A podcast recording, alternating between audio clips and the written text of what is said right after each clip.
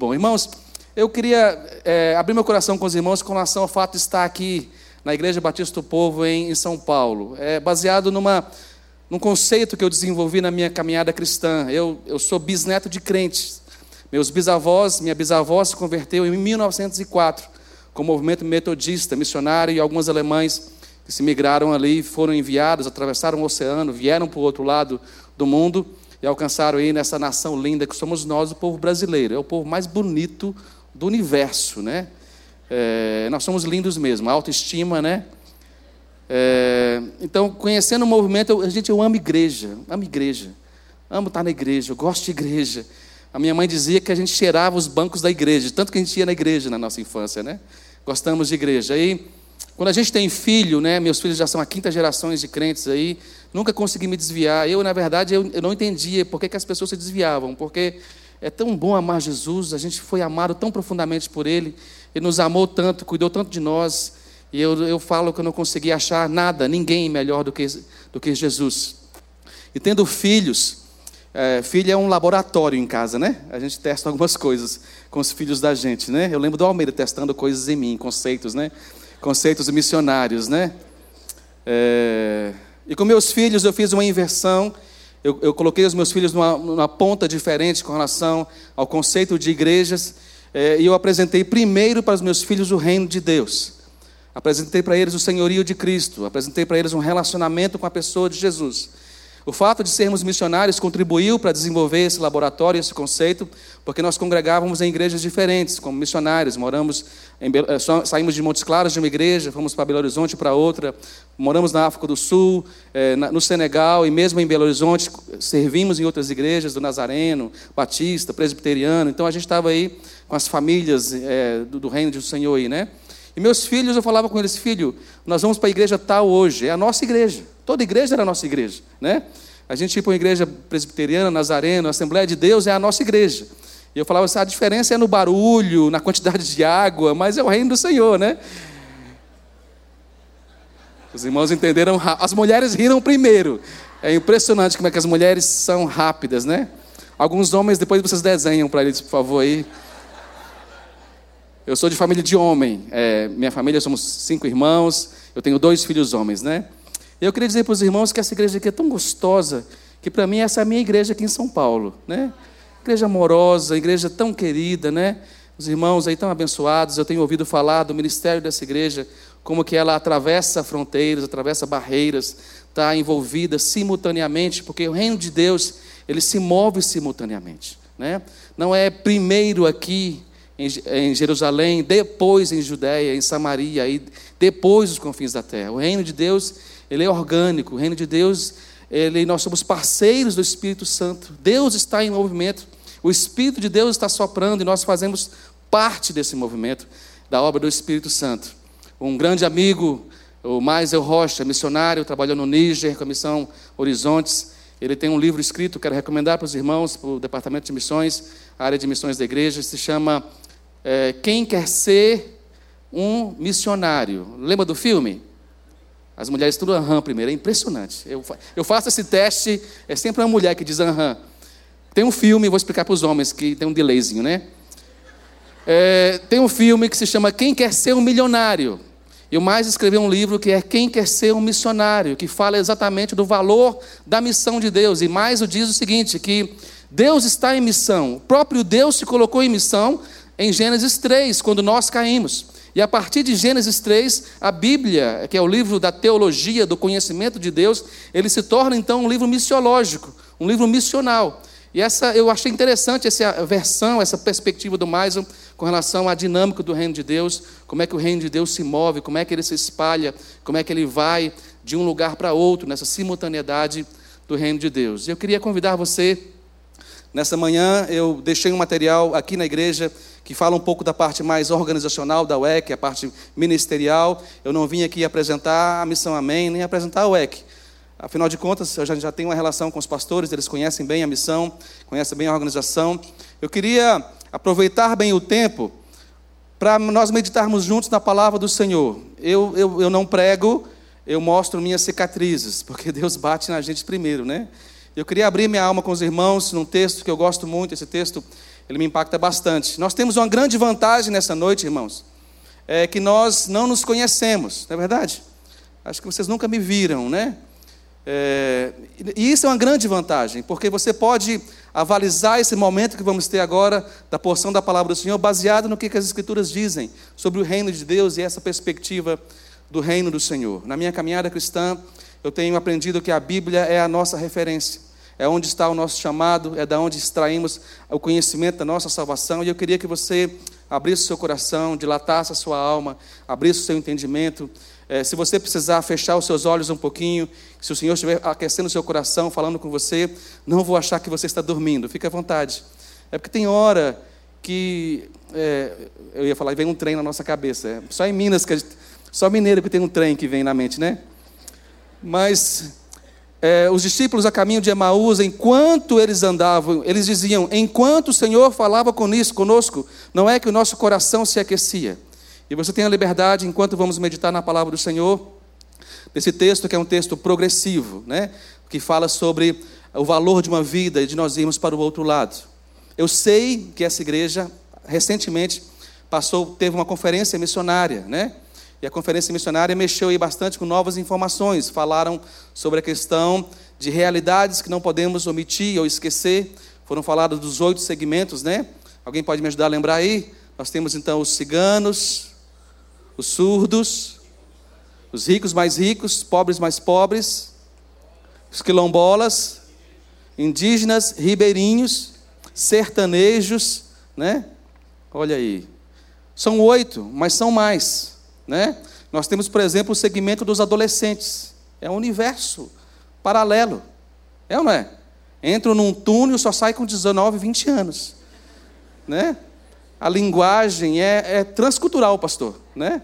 É transcultural, né? Em contrapartida, nós temos o universo, por exemplo, dos, da melhor idade, esses irmãos tão queridos, com tanta experiência, que tem tanta coisa para contar. Por favor, sente com a pessoa aí, da idade do pastor Almeida para cima, né? Sente com essas pessoas, né?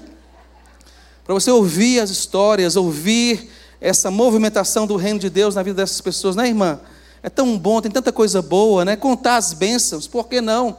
Contar as bênçãos. O Salmo 78 fala sobre isso que uma geração conta para outra geração os grandes feitos do Senhor.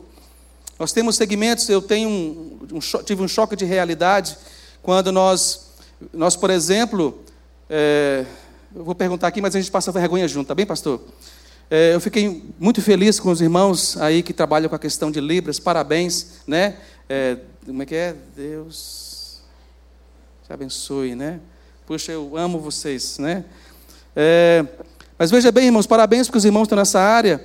Mas, por exemplo, as nossas Bíblias, estou falando da eclésia brasileira, as nossas, as nossas igrejas, não têm uma Bíblia em braille, por exemplo. Essas coisas começaram a entrar na minha cabeça. Por que, que nós, existem segmentos, grupos da nossa sociedade que eles estão escondidos da igreja brasileira? E nós precisamos abrir os nossos olhos, abrir o nosso entendimento, que nós precisamos ainda continuar alcançando segmentos, alcançando grupos que eles estão invisíveis para a nossa sociedade e nós não temos uma aproximação deles. Nós precisamos ter uma Bíblia em braille nas nossas igrejas. As nossas igrejas, eu tive um choque de realidade assistindo às Olimpíadas, e quando eu vi as Paralimpíadas, e eu fiquei, Senhor, onde é que estão as pessoas com alguma limitação física, né? alguma limitação cognitiva, né? Eu sei que essa igreja tem um trabalho com um trabalho com, com pessoa com alguma área da cognição, são amados pelo Senhor, resgatados pelo Senhor, e nós não temos essa acessibilidade nas nossas igrejas. Aqui eu vejo que os irmãos têm. Então, a Batista do Povo é uma igreja ela, que ela se move simultaneamente com o reino de Deus à medida que ele se move, mas existem mais para ser feito.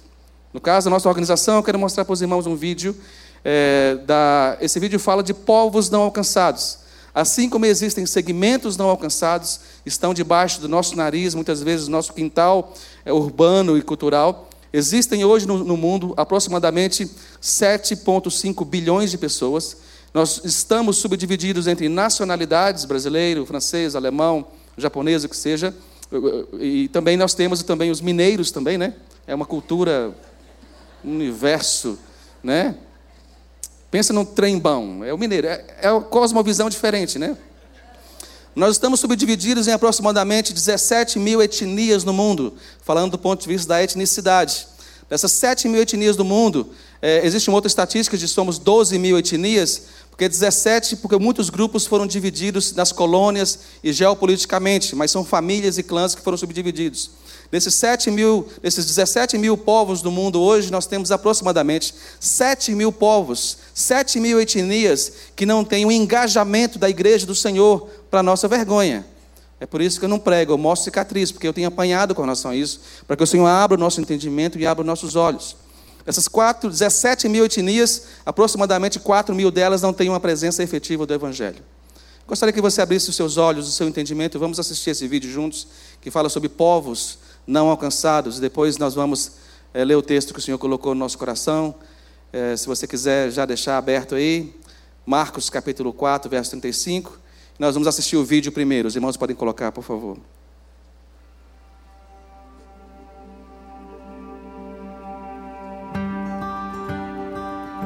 O que é um PNA? PNA é uma abreviação para povos não alcançados, mas para entender o que isso significa, devemos primeiro analisar a palavra povos. Quando Jesus disse a seus discípulos: Ide e fazei discípulos de todas as nações, as palavras gregas que ele usou eram tha ethne, que significa todos os grupos étnicos ou povos. Então, o que é um povo? Um povo é basicamente um grupo de indivíduos que têm uma mesma história, língua, crença e identidade. São praticamente um grupo de pessoas que considera nós, nós e todos os outros eles. Embora existam cerca de 196 países no mundo hoje, existem mais de 16 mil povos distintos. Vamos pegar o Paquistão, por exemplo. Essa é uma nação, de acordo com os limites geográficos, mas etnicamente o Paquistão tem mais de 400 nações distintas, ou povos, dentro de suas fronteiras. Cerca de 7 mil dos 16 mil povos são considerados PNAs, ou povos não alcançados. Um povo é considerado não alcançado se menos de 2% de sua população é cristã evangélica, ou seja, não existem verdadeiros crentes o suficiente para evangelizar e discipular o restante do seu próprio povo. Quase 3 bilhões de pessoas se enquadram nessa categoria. Mais de 3 mil desses 7 mil povos não alcançados são considerados PNAI, ou seja, povos não alcançados isolados. Esses povos não têm igrejas, não existem crentes entre eles, não há missionários e não tem ninguém ativamente focado em alcançá-los. 95% de todos os povos não alcançados estão localizados na parte do mundo entre 40 graus de latitude e 10 graus de longitude, que se estende do norte da África para o sudeste asiático. Chamamos isso de janela 1040. É na janela 1040 que a maioria das grandes religiões não cristãs tem influência. Neste cinturão encontramos povos tribais, hindus, ateus, incluindo muitos chineses, muçulmanos e budistas. Jesus disse que o evangelho do reino será pregado como testemunha para ta ethne, todos os povos, e então virá o fim. Menos de 3% do total de nossa força missionária transcultural está trabalhando com povos não alcançados. Temos que ir aos não alcançados. Ao mesmo tempo, estima-se que mais de 350 povos não alcançados estão vivendo nos Estados Unidos hoje, como imigrantes, refugiados e estudantes internacionais. Temos que dar as boas-vindas aos não alcançados. Cristo nos ordena a fazer discípulo de todas as nações. Jesus está vivo, sua missão para nós é clara. No entanto, a tarefa continua inacabada. Juntos podemos mudar isto. Amém? Podemos juntos mudar isso? Amém. Disse amém, pastor. Já vou pegar aqui uma lista. Dizer amém para um diretor de uma organização missionária é perigoso. Vamos ler o texto? Vamos ver o que a palavra do Senhor tem para a gente? Marcos capítulo 4, verso 35 em diante. Esse texto que nós vamos ler, é, aí minha veia de docência pega um pouco mais forte nessa área. Nós vamos ler esse texto em quatro atos, em quatro momentos. A palavra do Senhor, eu gosto de ler a palavra do Senhor de forma linear, é, progressiva. E nós vamos ler esse texto a partir de Marcos capítulo 4, verso 35 em diante.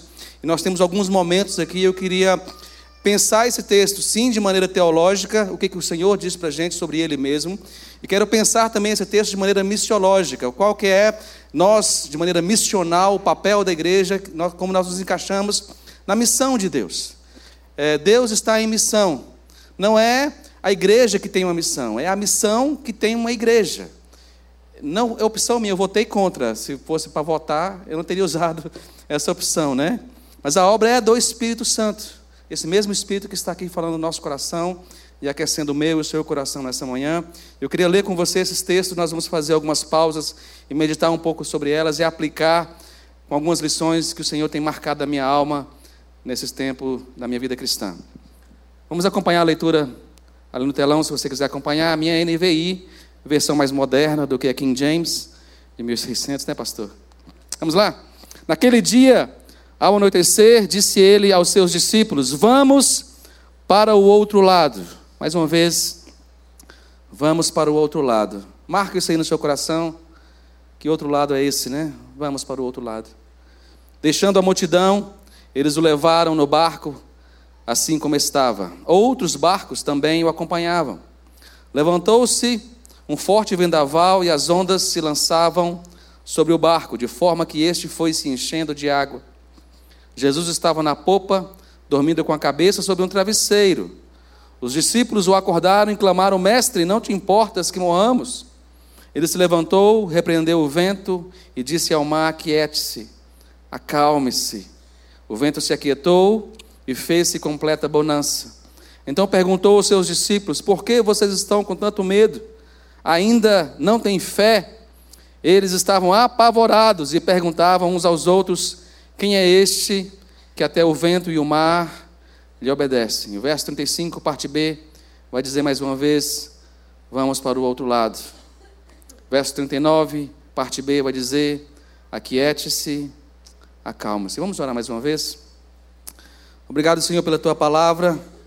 A tua palavra discerne a nossa alma, discerne o nosso coração, discerne a nossa história. Podemos, através da tua palavra, olhar para trás olhar para o momento que estamos vivendo e podemos olhar para o futuro com esperança, com alegria, porque sabemos que o Senhor está no barco conosco. Mesmo que algumas vezes nós achamos que o Senhor está dormindo com a cabeça no travesseiro, mas o Senhor nunca dorme, assim diz a tua palavra.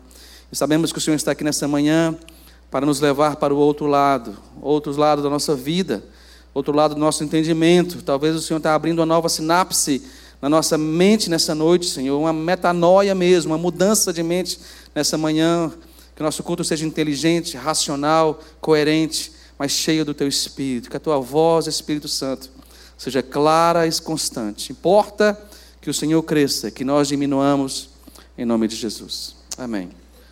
Esse primeiro ato aqui, em que o Senhor estava na sua cidade, estava em casa, e o texto diz que ele foi pego do como ele estava, imagino que cansado, entrou no barco com seus discípulos e veio uma tempestade.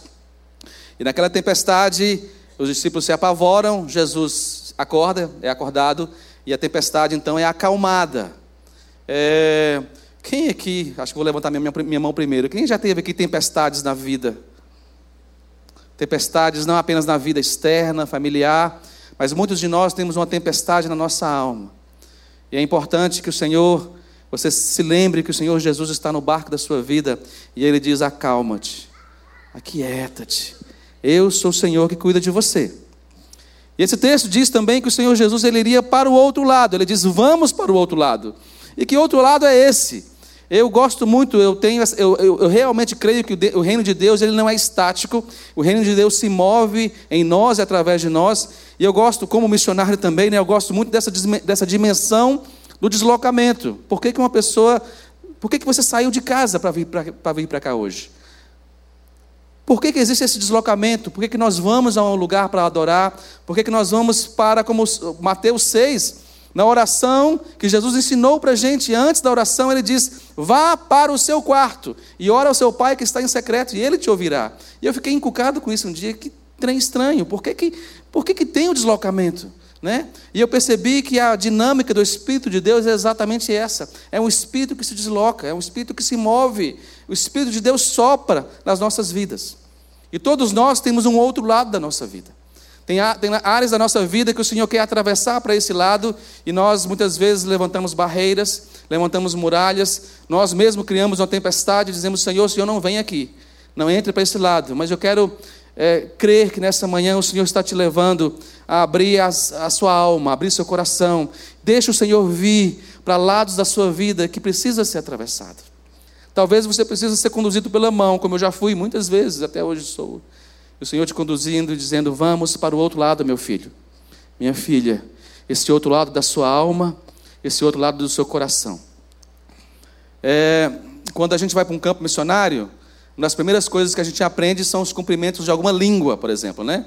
E a primeira vez que nós saímos do Brasil como família, nós fomos morar na África do Sul. País lindo, maravilhoso, um povo quase tão bonito quanto os brasileiros. Meus amigos sul-africanos me perdoem aí, né?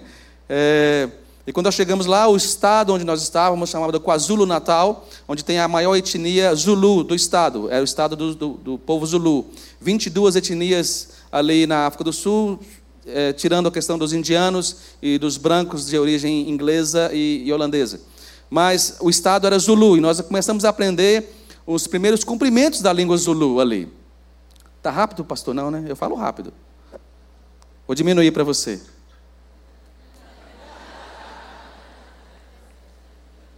Professor, irmãos, tem matéria para dar, né? 50 minutos, tem prova para fazer e a gente vai embora.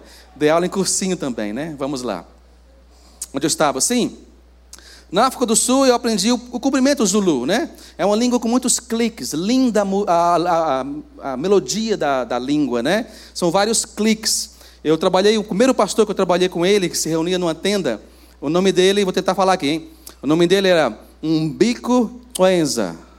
Vamos tentar falar? Umbico Wenza, né? Olha aí. A etnia do Mandela, do Nelson Mandela, que escreve X-O-L-A, é cosa. Cosa. Estou falando errado, com certeza. Eles devem estar rindo, quem está assistindo o vídeo, né? E o cumprimento Zulu, que você encontra as pessoas Zulu na rua, e eu aprendi, é salbona. Vamos falar? Salbona. E a pessoa responde, Yebo, salbona. Vamos lá? Aqui a gente pode falar, vira para o irmão que está do seu lado, né? É chato. Mas, para falar Zulu, a gente pode. Vamos lá? Você vai dizer salbona e a pessoa vai dizer yebo. Yebo é sim. Sim, salbona. Vamos lá? Diga, salbona. E a pessoa diz yebo. Salbona. Olha que coisa linda. Já pode ir para a África do Sul. Era um testezinho, já percebi que já passou. Pode anotar no final lá, já primeiro aprendi Zulu, que significa povo do céu. Até que um dia, depois de alguns meses, tinha uma senhora que trabalhava na base da UEC de etnia Zulu, uma, uma querida senhora, e eu disse para ela, eu fiquei confuso, eu sou professor de inglês, eu fiquei confuso se salbona era bom dia, boa tarde, boa noite, né, meio show de Truman, eu fiquei confuso, porque eles falavam salbona todos os horários. E eu perguntei, oh, Marieta, o que, que significa salbona? Salbona é, é como vai você, bom dia, boa tarde, o que, que significa? Eu estou meio confuso. Ela disse, não, Sadler. Na verdade, para nós, Zulus, quando nós encontramos uma pessoa da nossa etnia, do nosso grupo, na aldeia, na comunidade, lá no interior, na, na cidade. E você diz para uma pessoa salbona, e ela responde, Yebo, sim, salbona. Salbona significa eu vejo você. Mas veja bem, não é esse eu vejo você, como a gente fala no Brasil. E aí, tudo bem? E a gente fala tudo bem. Salbona, ela disse, dizendo para mim, salbona significa eu vejo você. Eu conheço você. Eu sei o seu nome eu sei onde você mora, eu conheço os seus pais, eu sei os, a, a sua, a sua, os seus ancestrais, eu conheço de onde você veio, eu conheço você, eu vejo você. Ela dizia, Salbona, é, eu vejo você como você é. Lindo, né, irmãos? Eu fiquei impressionado com aquilo e eu passei a cumprimentar as pessoas de maneira diferente, dizendo: Olha, Salbona, né, Pastor Jonas, né? Agora eu te conheço, tomei café na sua casa, uma delícia, irmã Solange, o café pastor nos deu lá. Eu conheço você, conheço a sua história, conheço o seu sobrenome, conheço com quem você anda. E essa, essa habilidade de nós conhecermos as pessoas é muito importante. Um dia, aí eu saí, irmãos, dando salbona para todo mundo, né? Salbona, sabona, sambonani, que é do plural. E um dia a gente estava, Deus pega a gente distraído, né? Eu estava numa, minha esposa e eu, a gente estava fazendo compras, e do outro lado da cidade, e a gente tinha que atravessar um pátio para ir para o carro com algumas compras. Enquanto eu estava andando, meu filho de seis anos e o filho de quatro anos e minha esposa, havia um senhor Zulu com um chapéu na, é, no chão e ele estava cantando ali no meio daquela praça, né? E nós passamos, o meu filho mais velho, que ele, ele é muito observador, Não é à toa que está fazendo psicologia lá na PUC. Eu achei que é por causa de trauma, o pai é missionário, mas não é. Ele já me tranquilizou com relação a isso. Mas ele, muito observador desde criança, enquanto nós estávamos andando, ele começou a olhar para trás. E ele perguntou para mim, pai, por que, que aquele homem está cantando no meio da praça? Os Zulus têm uma voz linda. Pudesse trazer aqui para o grupo, um grupo Zulu, é lindo. E ele, aquele homem estava cantando, e eu observei que aquele homem ele era cego. E enquanto nós andávamos em direção do carro, eu disse, filho, olha, você pode perceber que pelo fato dele ser cego, possivelmente ele não consiga um emprego, então ele tem que cantar ali e ganhar ali talvez algum trocado, ali no chão daquela praça é, onde havia aquele supermercado. E eu continuei com os meus afazeres, meu filho me puxou e disse, pai, se ele não fosse cego, se Jesus curasse ele, ele não precisava pedir esmola. E eu pensei, poxa, que teologia melhor do que a minha. Eu disse, filho, é verdade. Se ele não fosse cego, se ele pudesse ver, possivelmente ele não precisaria estar ali cantando para pedir algum trocado. E ele fez a pergunta que me destruiu. A proposta do meu filho, ele disse: Pai, vamos orar por ele, para que Jesus o cure. E aí eu falei: Vamos, é muita gente.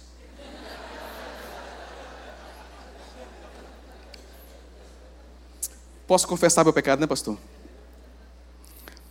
Eu disse, filho, vai. Porque eu, sou, eu envio missionários, gente. Não vou enviar meu próprio filho, né? Eu tenho uma boa desculpa para pensar sobre isso. Já cansei uma tradutora. Vá, minha irmã, senta. Volta na história. Marca o texto, irmãos. É importante essa história para o texto que estamos lendo. Estamos na palavra do Senhor. Eu disse para o meu filho: vá, vai, meu filho. Enquanto ele estava andando, eu fui ficando envergonhado. Né? Fui ficando envergonhado. Puxa, eu acho que eu devia ter ido. O homem é meio lento mesmo, né? Aí ele foi, ele se colocou a uma certa distância. Posso andar aqui, né? Ele colocou uma certa distância. E eu vendo meu filho de costas, ele levantou as mãos. E ele começou a orar para aquele homem. Orou ali alguns minutos e eu lá atrás destruído, né? E ele orou para aquele homem. Irmãos, eu quero dizer para você, eu não sei se os olhos daquele homem se abriu naquele dia, mas os meus foram abertos. Eu entendi que nós somos um povo que se desloca. Nós somos um povo que vê um cego, um surdo de alma. Não estou falando de, de questão motora. Tem pessoas cegas na nossa família, surdas na nossa família, pessoas que não se movimentam dentro do reino de Deus e nós temos que ir até elas. Que o Senhor abra os nossos olhos, porque quando o Senhor ele olha para a gente, ele diz: Salbona, eu vejo você, eu vejo você do jeito que você é, eu te amo desse jeito, mas eu não quero que você continue assim. Vamos voltar para o texto? Foram para o outro lado, e o que, que eles encontraram do outro lado? Capítulo 5, verso 1 em diante, vai dizer o seguinte. Eles atravessaram o mar, a tempestade, que para mim não era uma tempestade normal, tinha aspectos espirituais sobre elas, sobre ela, e foram para a região dos Gerazenos ou Gadarenos. Quando Jesus desembarcou, um homem com espírito imundo veio dos sepulcros ao seu encontro. Este homem vivia nos sepulcros. Interessante, né? Viver nos sepulcros. E ninguém conseguia prendê-lo, nem mesmo com correntes, pois muitas vezes lhe haviam sido acorrentados pés e mãos, mas ele arrebentara as correntes e quebrara os ferros dos seus pés. Ninguém era suficientemente forte para dominá-lo. Noite e dia, ele andava gritando e cortando-se com pedras entre os sepulcros e nas colinas. Quando viu Jesus, olha que interessante, né? Quando viu Jesus, se fosse Zulu, ele diria Salbona. Jesus diria a mesma coisa, Yebo, Salbona, eu vejo você. Correu e prostrou-se diante dele e gritou em alta voz: Que queres comigo, Jesus, filho do Deus Altíssimo? Rogo-te por Deus que não me atormentes. Mas Jesus lhe tinha dito: Saia deste homem, espírito imundo. Então Jesus lhe perguntou: Qual é o seu nome? Resposta: Meu nome é Legião. Respondeu ele. Veja bem, irmãos, eu não sei se você já teve a sensação de viajar para um lugar de ônibus ou de avião, o que seja, de trem, e você chegar num lugar e ser bem recebido por alguém. É bom, né? Você chega num lugar e tem um familiar seu ali. Você vê um rosto conhecido, é uma alegria sensacional, né? Na UEC, como organização missionária, quando o missionário é enviado para um outro país, para trabalhar em outra nação, com outro povo, quando ele chega lá, alguém da UEC está com ele, com essa pessoa, recebe no aeroporto uma plaquinha da UEC. Né? É tão bom ser bem recebido, né? Eu fui recebido aqui pelo pastor Jonas, né, na sexta-feira, pastor Samuel, pastor Almeida. É tão bom ser recebido por anjos, né? Que recebem a gente. E na UEC eu gosto muito, porque na UEC quando nós somos recebidos por, por alguém, algum, alguém da equipe, nos leva para uma casa, aí nós tomamos um banho, graças a Deus, né? Depois de viagem longa, um banho é importante, né? Nós temos ali um lugar para tomar um banho, nós temos um lugar para descansar, para dormir, um travesseiro como esse de Jesus no barco, e é dado café para você. Irmão, pensa numa alegria do mineiro chegar num lugar e ser oferecido café. Bom, né?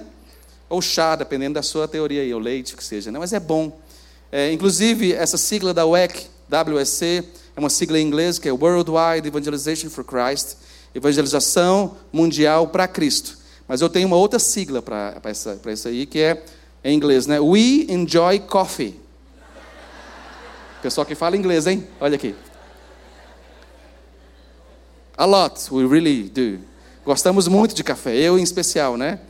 Ser bem recebido é muito importante, né? Muito importante. Mas não é o que aconteceu com Jesus, o Rei dos Reis que cantamos aqui. Jesus é recebido por um homem, veja bem, na sua Bíblia e na minha Bíblia diz a mesma coisa. Um homem sem nome, ele não tinha nome. Um homem que o texto diz que ele vivia nos sepulcros, só The Walking Dead, que mora nos sepulcros. Era um zumbi, porque ninguém vive em cemitério, ninguém vive em sepulcro. Irmãos, quem está em sepulcros são pessoas mortas. E aquele homem que estava ali, morto para sua família, não tinha nome, não dava jeito nele. Então, para sua família, ele, para eles já estava morto, como o pastor disse, um pé na cova. Para a família deles, para a família daquele homem, endemoniado de Gadara, é o, é o nome que é dado para ele aqui, ele valia nada para sua família. Para a família já estava morto. E para a sociedade também, porque ele, ele recepciona Jesus na praia, nem na cidade ele estava. Então nós vemos que aquele homem sem nome, sem valor, ele valia nada para sua família, ele valia nada para a cidade, para, aqueles, para os povos ali. E quando ele estava ali já semi-morto, acorrentado, possivelmente nu, mais na frente a gente vê sobre isso, esse homem, né, o pior da família, o pior daquela, daquela cidade, recebe Jesus. Eu não sei se tem na sua família aquela pessoa que um dia você vai visitar na família e está o seu tio lá aquele dia. Imagina, né? O pior da família, aquela ovelha negra, aquela pessoa que você não queria que estivesse ali para receber as suas visitas, né? Eu não sei se acho que só mineiro que passa esse tipo de vergonha, né? Mas é que vocês controlam um pouco melhor. Nesse caso, irmãos, Jesus é recebido pelo pior da cidade. Jesus é recebido pelo pior da família. Jesus é recebido por um zumbi ambulante que valia nada, e nós vemos no texto, vemos no texto, que esse homem sem nome, que valia nada, ele reconhece a autoridade do Rei Jesus quando ele vem. É muito importante, nós cantamos isso agora. Erguei os vossos olhos, o Rei está vindo. E a luz de Jesus, quando ele vem, quando, quando o Senhor vem, irmãos, as trevas se dissipam, as correntes são quebradas. Nós cantamos essa verdade, é isso que acontece com esse homem. Ele tem aquele encontro com Jesus e nós percebemos, de maneira que, ah, no, já no passado aqui, né, no pretérito aqui, nós percebemos que Jesus, nesse encontro, já havia dito para os demônios saírem daquele homem. E aqueles demônios, que eu entendo aqui, eh, teologicamente, uma exegese básica aqui, que eh, ele, ele entrava ali, então, aqueles demônios, numa conversa com Jesus. Até o ponto que Jesus, a única vez na Bíblia, ele pergunta qual é o seu nome? Qual é o seu nome? E quem responde não é o gadareno, não é aquele homem. Porque a resposta nos leva a entender que ele diz o seguinte: Meu nome é legião. Veja bem, contexto romano, legião não é nome, legião é número. Quando se falava numa legião romana, eles estavam dizendo que haviam aproximadamente de 5 mil a 6 mil soldados do exército romano, uma legião romana. Irmãos, e a legião era o que tinha de melhor, né? Ou pior, aí podemos pensar, né? O que tinha melhor na, no exército romano. Ah, se fosse que no contexto nosso aqui seria, sei lá, a Rota, o BOP, seria a Rotan de Minas Gerais, seriam aqueles soldados mais bem treinados do exército, da polícia, ali do pelotão, a tal ponto que na expansão do, do, do reinado romano, do Império Romano, é, chegou a um ponto que o exército romano não precisava lutar mais batalhas nas cidades, porque quando eles enviavam um mensageiro dizendo: Está vindo uma legião romana de seis mil homens, armada até os dentes, a, a cidade se entregava de maneira antecipada, a ponto de que a legião viria só para colher os despojos. Veja bem, o texto diz: Meu nome é Legião, porque somos muitos. Olha aí um confronto de poder. Um confronto de poder, eles queriam meio que tentar ainda embater uh, o Filho de Deus e eles dão um número. O que me chama a atenção nessa passagem, que aos demônios dizerem, disserem para Jesus que eles eram muitos, nós percebemos que, por quê? Por quê? Para um homem semi-morto, que valia nada, sem nome, desprezado pela família, o pior da sociedade, já morava no sepulcro, antes já tivesse morto. O inferno envia seis mil demônios por causa da vida de um homem. Isso nos mostra, irmãos, que, a, que, que o inferno não vai medir esforços, esforços para derrubar, destruir a sua vida e a minha vida. E a vida das pessoas que estão, fazem parte das nossa, nossas famílias, nossos amigos. Porque o inferno, o inferno, o inferno, liberou seis mil, uma legião de demônios, por causa da vida de um homem sem nome, sem valor para a sociedade, sem valor para a família, mas com valor para o inferno, porque eles sabem que nós fomos criados e preciosos para Deus. A gente fala de investimento. Quanto custa uma vida que está do outro lado? Quanto custa uma pessoa que está do outro lado da rua? Quanto custa uma pessoa que está do outro lado do oceano ou na floresta amazônica? Quanto vale uma vida? Irmãos, nós precisamos ter os nossos olhos abertos nessa manhã para ver que nós precisamos ir para o outro lado. Nós precisamos cruzar fronteiras do nosso orgulho, da nossa dependência de nós mesmos, da nossa limitação, o que seja, nós temos que ir para o outro lado, porque o inferno, o inferno dá muito valor à vida de um homem que aparentemente valia nada. O texto continua uma grande manada de porcos, verso 19, e implorava Jesus com insistência que não os mandasse sair daquela região. Uma grande manada de porcos estava pastando numa colina próxima. Os demônios imploraram a Jesus: manda-nos para os porcos, para que entremos neles. Ele lhes deu permissão e os espíritos imundos saíram e entraram nos porcos. A manada de cerca de dois mil porcos atirou-se precipício abaixo em direção ao mar e nele se afogou. Os que cuidavam dos porcos fugiram e contaram esses fatos na cidade e nos campos. E o povo foi ver o que havia acontecido. Quando se aproximaram de Jesus, veja bem, eles vieram até Jesus. Viram ali um homem que fora possesso de legião de demônios, assentado, vestido e em perfeito juízo. E ficaram com medo. Os que estavam presentes contaram ao povo o que aconteceu ao endemoniado e falaram também sobre os porcos. Então o povo começou a suplicar a Jesus que saísse do território deles. Olha o verso, o verso 19, né? o verso 18. Quando Jesus, está, quando Jesus estava entrando no barco, o homem que estivera endemoniado suplicava-lhe que o deixasse ir com ele. Olha interessante, irmãos. Os demônios entram nos porcos, se precipitam, vêm os homens que dão valor às coisas, mais valor a porco, porque ele estava Jesus ali a oportunidade de conhecer o Rei dos Reis olha para aquele homem, olha para Jesus e eles mandam Jesus embora. Já viu um trem desse? Eles mandam Jesus embora da cidade. Vai embora, Jesus. E o que é interessante é que Jesus, ele entra no barco para ir embora. Lucas 13, 32 vai dizer que os fariseus disseram para Jesus: Jesus, Herodes quer, quer te matar, vai embora. E ele disse: Eu não vou embora. Vou pregar hoje, amanhã e depois. Eu só vou embora quando eu quiser. Ninguém, irmãos, manda Jesus embora. Mas Jesus entra no barco para ir embora. Enfrentou uma tempestade, enfrentou a, incredulidade dos discípulos, enfrentou uma legião de demônios, e ele vai e entra no barco para voltar para a sua cidade, em Cafarnaum. Aquele homem se desespera. Senhor, eu quero ir contigo, eu quero ir embora contigo. E eu pergunto para você, irmãos, se o inferno investiu seis mil demônios na vida de um homem que valia nada, Deus enviou seu filho Jesus por causa da vida de um homem. Jesus atravessou o mar, a tempestade, os demônios, irmãos, por causa da vida daquele gadareno, que valia nada, morava no sepulcro, não tinha nenhum valor, mas para Jesus tinha todo o valor. Jesus atravessou a história por sua causa, por minha causa. Jesus atravessou porque ele queria te achar. Ele veio ao seu encontro. Parece orgulho da nossa parte, mas não é.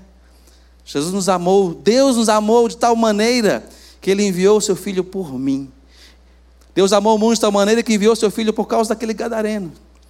E tem pessoas na sua família, pessoas no seu trabalho, que você talvez já tenha desistido, que talvez não valham nada para a família, para a sociedade, mas para Jesus, para Deus valeu a vida do seu filho Jesus. Eu queria que os irmãos viessem cantar conosco esse cântico mais uma vez. Depois o pastor vai orar com vocês. Eu queria que você cantasse esse cântico como uma oração e tivesse abrisse o seu entendimento de que o Senhor quando Ele entra nas nossas vidas, quando ele, ele, ele, ele atravessa a escuridão, Ele vem por causa da vida de uma só pessoa, que é você mesmo. Ele te ama a tal ponto que Ele enviou, Deus enviou seu Filho Jesus. Nós vamos cantar esse cântico juntos com os irmãos. Estou sozinho, né? Vamos cantar a capela, né? Deus te ama de uma certa maneira, irmão, de uma maneira tão grande, de uma maneira tão linda. É por isso que nós estamos nesse, nesse, nesse momento de Deus, nesse projeto de Deus, de enviar pessoas. Vamos para o outro lado, vamos com a Gleide para o outro lado do mundo, para a Ásia. Enviamos pessoas para o Oriente Médio. Estava dizendo para o pastor Almeida que lá no Oriente Médio, a nossa organização, a Missão Amém, tem um ministérios com surdos, né? Lá entre os árabes. Olha que ministério, missionários aqui, né? Que podem ir para o Oriente Médio e alcançar pessoas que são surdas, que não conhecem o Senhor. Nós podemos ir para o outro lado, irmãos? Vamos para o outro lado. Você pode sair aqui hoje desse lugar e ir para o outro lado, dar aquele telefonema, enviar aquela mensagem, fazer aquela visita. Vamos para o outro lado. Jesus atravessou tudo por nós. As pessoas reclamam, por que, que Jesus está demorando tanto tempo para vir? E eu entendo que o Senhor está dilatando a história porque Ele queria que você nascesse. Ele queria vir ao seu encontro. Ele queria te trazer para morar com Ele. Feche os seus olhos, se você puder, no seu lugar e abra o seu coração. Que você entenda o amor do Senhor nesse dia. Que você entre no barco com Jesus e Ele te leve para outros lugares. Que o vento do Espírito toque a sua vida de tal maneira que você entenda: Senhor, me conduza. Para onde o Senhor quer que eu vá hoje? Isso, irmãos, é a missão de Deus. Ele nos leva para outros lados, nos leva para outras pessoas, nos leva para outras circunstâncias nos leva para outros momentos, que o Senhor possa te enviar nesse dia, que o Senhor possa te enviar desse lugar, depois desse culto, e você dizer: Senhor, eis-me aqui, envia-me, envia-me a mim, em nome de Jesus. Vamos cantar com os irmãos?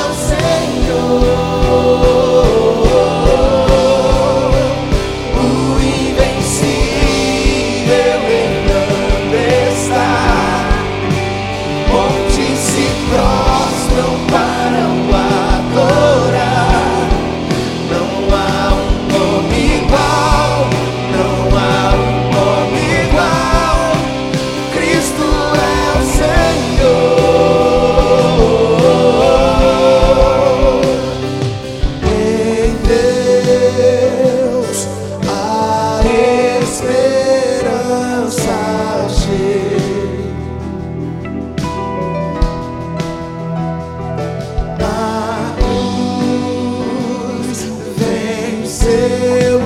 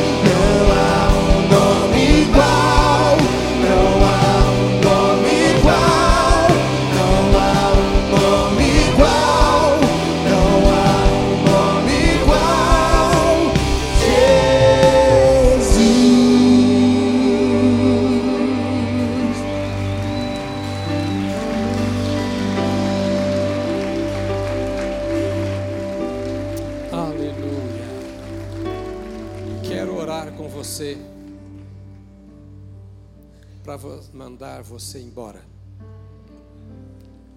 para o outro lado. Para o outro lado. Alguém te espera lá. Talvez você esteja enfrentando conflitos, problemas, lutas, tempestades, não importa. Não é aí que deve estar o meu foco e o seu. É o que Jesus quer fazer em mim, por mim, através de mim, do outro lado do problema. Faltava esta visão para os discípulos, como falta para mim. A gente não consegue ver o depois, mas a gente consegue crer que o nosso Jesus é o mesmo dos discípulos, que está conosco antes do mar, dentro do barco, no meio da tempestade, lá do outro lado, e a gente vai continuar caminhando com o Senhor. Quem é aquele que depende de você e que precisa de você nesta semana? Por quem é que você vai orar agora nesse encerramento? Qual a importância da sua vida para aquele que está ao seu lado lá? Que poder esse Jesus quer, quer manifestar através de você? Mais importante do que tudo, não é o recebermos o que esperamos do Senhor ele sabe o que precisamos. O mais importante de tudo é darmos aquilo que o Senhor já tem nos dado, para que o outro não morra de fome, não vá para o inferno, fome espiritual. Jesus falou: buscar em primeiro lugar o reino de Deus e a sua justiça. Fique tranquilo. Há alguém que se preocupa com você e vai acrescentar o que tem que ser acrescentado. Nesta semana, trabalhe muito Produza muito resultado para a sua empresa ou para o local que você trabalhe, porque você é fiel a Deus, é o que vem à sua mão. Mas não se esqueça, isso tudo vai passar. E você só terá a oportunidade de levar alguém para o céu agora, enquanto você está aqui, como canal nas mãos de Deus. Seja seu irmão, cunhado, até o cunhado, não importa, não é? Mas há alguém que está esperando por você e talvez você seja a única pessoa que possa falar. Diga, Senhor, abre os meus olhos para que eu veja. Dá sensibilidade ao meu coração para que a tua voz seja clara naquele momento que tu queres agir. Os discípulos não sabiam que Jesus queria pegar o pior, porque ele transforma as coisas que não são em coisas que são. Ele transforma o lixo em coisa preciosa. E você é homem de Deus, é mulher de Deus para isso. Podemos orar por isso? Que tal você dar a mão a quem está do seu lado agora? Aqui pode tudo, viu, pastor? Pode falar com o irmão que está do lado, pode dar a mão, a mão para o irmão que está do lado, porque nós somos uma família, nós somos gente de Deus, não é? Ah, pergunte, por favor, o nome do irmão e da irmã, cuja mão você segura, ou cujas mãos isso. Isso. Agora, para eu orar com liberdade, você vai dizer para ele: Você ouviu o que você precisava ouvir hoje, hein? Você não terá desculpa diante de Deus.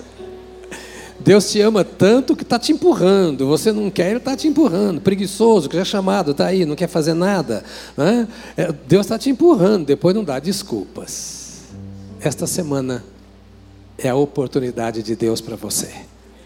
Fecha seus olhos e comece a orar por esta pessoa que, que, cuja mão você segura. Dizendo, Senhor, levanta este meu irmão. Levanta esta minha irmã. Levanta este jovem, esta jovem, este homem, esta mulher. Não importa a situação em que se encontra, que venha a tua voz, que venha a tua voz, impetuosa, como o som de muitas águas, que venha o teu poder, Senhor, aquele que está se sentindo sem valor para estas coisas, talvez até que nem entenda o que ouviu. Eu quero te pedir que tu faças algo tão extraordinário, que cada homem, cada mulher saia daqui nesta manhã dizendo como disse aquele homem liberto, endemoniado liberto, queira seguir o Senhor Jesus Cristo e seguir o Senhor para acompanhá-lo nas obras que ele faz na vida das pessoas. Ó Espírito de Deus, nós consagramos mais uma vez esta igreja ao Senhor na manhã deste dia, para que este povo seja poderoso em obras do Senhor, para que este povo seja um povo profético por onde passa, para que homens e mulheres que aqui estão nesta manhã vão e levem a tua mensagem por onde estiverem. Te louvamos porque habitas em nós e podes falar através de nós. Enquanto os teus filhos trabalham, estudam, se relacionam com a família, se divertem, onde quer que estejam, ó Espírito de Deus, desperta os teus filhos para que através deles tu faças coisas grandiosas. Tire o complexo de inferioridade, a sensação de fraqueza, a vontade de deixar de lado e e põe sobre os teus filhos o poder do teu nome das coisas que tu fazes, para que cada um seja poderoso nas tuas mãos para alcançar vidas, resgatar vidas, ensinar pessoas, discipular pessoas e engrandecer o teu nome na face da terra. Obrigado pelo que ouvimos nesta manhã. Que estas lições nos acompanhem por toda a nossa vida Continue abençoando Sadler, teu servo, para a glória, louvor, honra do teu nome, em nome de Jesus Cristo. Amém, amém, amém, aleluia, aleluia. Glória a Deus. Deus te ama, transmita este amor. Deus te salvou, comunique esta salvação.